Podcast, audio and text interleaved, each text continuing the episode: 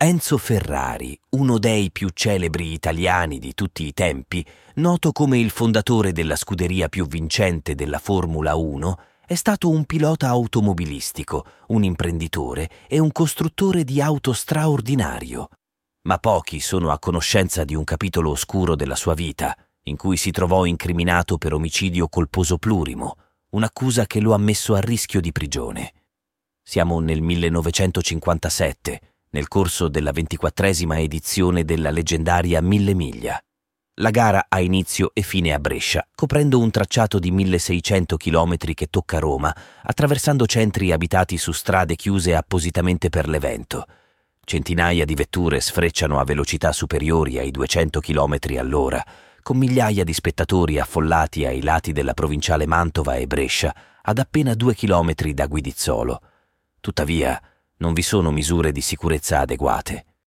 Il fatidico 12 maggio, poco dopo le 16, la Ferrari numero 531, condotta dal marchese spagnolo Alfonso de Portago, esce di strada in mezzo agli spettatori, causando la morte del pilota, del suo copilota americano Edmund Nelson e di altre nove persone, fra cui cinque bambini. Numerose altre persone rimangono ferite. Sorprendentemente, nonostante la tragedia, la gara continua senza essere interrotta e le auto continuano a sfrecciare per tre ore. Le forze dell'ordine intervengono sul luogo del disastro, dove si trovano di fronte a una scena orribile. Nel frattempo, a Brescia, non a conoscenza dell'entità della tragedia, Piero Taruffi taglia il traguardo a bordo della sua Ferrari. Mentre si trovava a Maranello, Modena, Enzo Ferrari riceve la notizia dell'incidente e incarica il direttore sportivo della sua scuderia, Romolo Tavoni, di recarsi immediatamente sul luogo della tragedia. Tavoni, una volta arrivato, è accolto da insulti e ostilità da parte delle persone presenti. Le indagini vengono avviate sotto la guida del procuratore della Repubblica del Tribunale di Mantova, Alessandro Caprioli. Le testimonianze di chi era presente al momento dell'incidente e di coloro che sono stati portati in ospedale vengono raccolte per ricostruire la dinamica della tragedia. Il tratto di strada fra Goito e Guidizzolo è un rettilineo di 11 km in cui tutti i piloti accelerano al massimo. Quando la Ferrari rossa di Deportago si avvicina, si sente un forte scoppio proveniente dalla ruota anteriore sinistra, seguito da una densa colonna di fumo nero. Secondo quanto riferito da un testimone, l'auto colpisce violentemente un paracarro sollevato dal terreno, sfiora il canale di scolo e investe alcune persone che assistevano alla gara nell'alveo del canale al di sotto del livello stradale. Successivamente l'auto ritorna sulla strada e precipita nel canale di scolo a destra. Nonostante i disperati tentativi di Deportago di mantenere il controllo della vettura impazzita, la tragedia è inevitabile. Il giorno successivo, un appassionato di corse riferisce alla polizia di aver visto, pochi minuti prima delle 16, un pezzo di pneumatico staccarsi dalla Ferrari di Deportago durante la gara. Il pezzo di gomma viene recuperato e conservato come prova. Ma c'è di più. Un meccanico di Olmo, Vicenza, alle prime luci del 12 maggio, poco prima delle 6 del mattino, aveva osservato l'auto con il numero 531 scivolare per un tratto considerevole, fino a quando il pilota era riuscito a fermarsi. De Portago e Nelson, che erano partiti solo 40 minuti prima, all'inizio della gara, avevano deciso di sostituire lo pneumatico danneggiato con la ruota di scorta. Circa una quindicina di spettatori li aveva assistiti durante la sostituzione, fra cui lo stesso meccanico a cui avevano successivamente consegnato il pezzo di pneumatico danneggiato. Dopo i funerali, le polemiche esplodono. La stampa giudica la mille miglia come un gioco d'azzardo la cui posta è la morte. In effetti la gara coinvolge veicoli che sfrecciano a oltre 250 km all'ora su strade che, a parte pochi aggiustamenti, rimangono pressoché le stesse di 50 anni prima.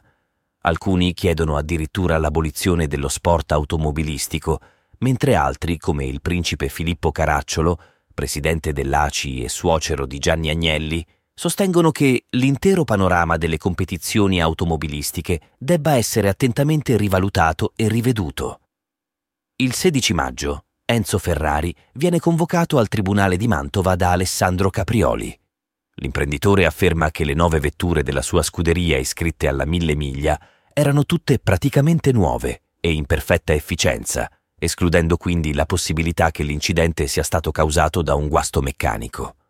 A questo punto la questione principale si concentra sulle gomme. Ferrari spiega che queste gomme sono fornite dalla ditta belga Engelbert, ma vengono montate sulle vetture da un tecnico interno alla casa automobilistica. L'udienza prosegue con ulteriori testimonianze, comprese quelle di esperti e tecnici del settore, fino a una conferma unanime. Prima dell'inizio della tragica corsa, le gomme erano indubbiamente nuove e prive di segni di usura. Tre dirigenti della Engelbert convergono nell'opinione che lo scoppio dello pneumatico sia stato causato da un urto precedente. Enzo Ferrari attraversa giorni di profonda sofferenza, riportando alla mente il dolore più grande che ha mai provato, la morte di suo figlio Dino, avvenuta solo un anno prima. Questa tragedia lo consuma di sensi di colpa, portandolo a meditare sull'idea di abbandonare tutto. Tuttavia, è ben conscio del fatto che nel mondo delle competizioni automobilistiche ogni costruttore di vetture da corsa deve imparare a nascondere le emozioni, superare le tragedie e andare avanti senza mai voltarsi indietro. In tal modo Ferrari trova la forza di perseverare e di continuare il suo cammino. Progressivamente l'attenzione sulla tragedia si affievolisce, ma la macchina della giustizia continua il suo corso. Alessandro Caprioli incarica una commissione di redigere una perizia tecnica, un processo che richiede mesi di lavoro. Finalmente, il 14 gennaio 1958, il resoconto è completo. 40 pagine di testo e 28 fotografie stabiliscono che le gomme montate non erano adatte alla velocità raggiunta dalla vettura di Deportago durante la corsa. Questo esclude che lo scoppio sia stato causato da un precedente urto. La responsabilità è rivolta alla Engelbert, produttrice delle gomme, e a Ferrari, colui che le ha fatte montare sulle auto. Segue un periodo di ulteriori testimonianze, perizie medico-legali sui feriti, polemiche sui risarcimenti e richieste di abolire la mille miglia. Tuttavia, sei mesi dopo, il presidente dell'ACI di Brescia, Renzo Castagneto, annuncia che interessanti progetti verranno sottoposti quanto prima alle autorità di governo e sportive per rilanciare la mille miglia. Il 6 luglio 1958, durante il Gran Premio dell'Automobile Club di Francia, il pilota Luigi Musso perde la vita mentre lotta per la testa della corsa a bordo della sua Ferrari, insieme al compagno di squadra Mike Hawthorne. Questo tragico evento riaccende le polemiche contro il mondo delle corse e persino il Vaticano interviene, accusando Enzo Ferrari di essere un Saturno ammodernato che continua a divorare i propri figli. In un'Italia fortemente cattolica, gli organi sportivi rimangono in silenzio, lasciando Ferrari come unico bersaglio.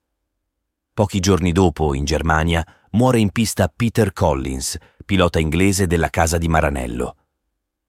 Nonostante queste tragedie, il mondo delle corse automobilistiche non si ferma e la scuderia Ferrari conquista il titolo di campione del mondo di Formula 1. Enzo Ferrari decide di reagire. In un comunicato stampa esprime con determinazione che lui e i suoi collaboratori avevano adottato ogni misura umana e tecnica possibile per prevedere, prevenire ed evitare qualsiasi incidente. Inoltre, accusa gli organizzatori delle gare e gli addetti alla sicurezza di dilettantismo, sottolineando la necessità di rivedere le pratiche di sicurezza in pista e sulle strade. Tutto cambia il 2 giugno 1959, quando il nuovo sostituto procuratore della Repubblica di Mantova, Mario Luberto, accoglie la tesi della perizia del gennaio 1958. Il 9 luglio, Enzo Ferrari viene ufficialmente incriminato di omicidio, colposo plurimo e lesioni colpose. L'avvocato di Ferrari, Giacomo Cuoghi, ha due mesi e mezzo per evitare che il suo cliente finisca in carcere. Nelle sue 30 pagine di difesa, Cuoghi contesta la competenza tecnica dei tre esperti e ritiene plausibile l'ipotesi di un urto con gli occhi di gatto, quei piccoli dispositivi retroriflettenti che sporgono dall'asfalto e migliorano la visibilità durante la notte, la nebbia e la pioggia. Questi dispositivi erano presenti sulla strada prima dell'incidente. Enzo Ferrari compare davanti al Tribunale di Mantova il 1 ottobre 1958 e nuovamente il 28 giugno 1960. In un momento inaspettato scoppia in lacrime, sorprendendo i giudici e il giovane sostituto procuratore che cerca di tranquillizzarlo. Nel novembre 1960 il procuratore Mario Luberto decide di richiedere una nuova perizia – questa volta affidata a tre esperti universitari noti per le loro competenze. Il 29 giugno 1961 viene presentata una relazione completa di 35 pagine. Questa nuova perizia non solo scagiona Alfonso de Portago, ma ancor più significativamente, con argomentazioni scientifiche rigorose, esclude ogni responsabilità da parte di Enzo Ferrari. La causa dello scoppio dello pneumatico è individuata in un occhio di gatto, che ha causato il danneggiamento dello pneumatico prima dell'incidente. Enzo Ferrari, definito un costruttore serio e competente, viene assolto dall'accusa il 26 luglio. Questo evento è segnato da una delle frasi più celebri di Enzo Ferrari. Gli italiani perdonano tutto, tranne il successo.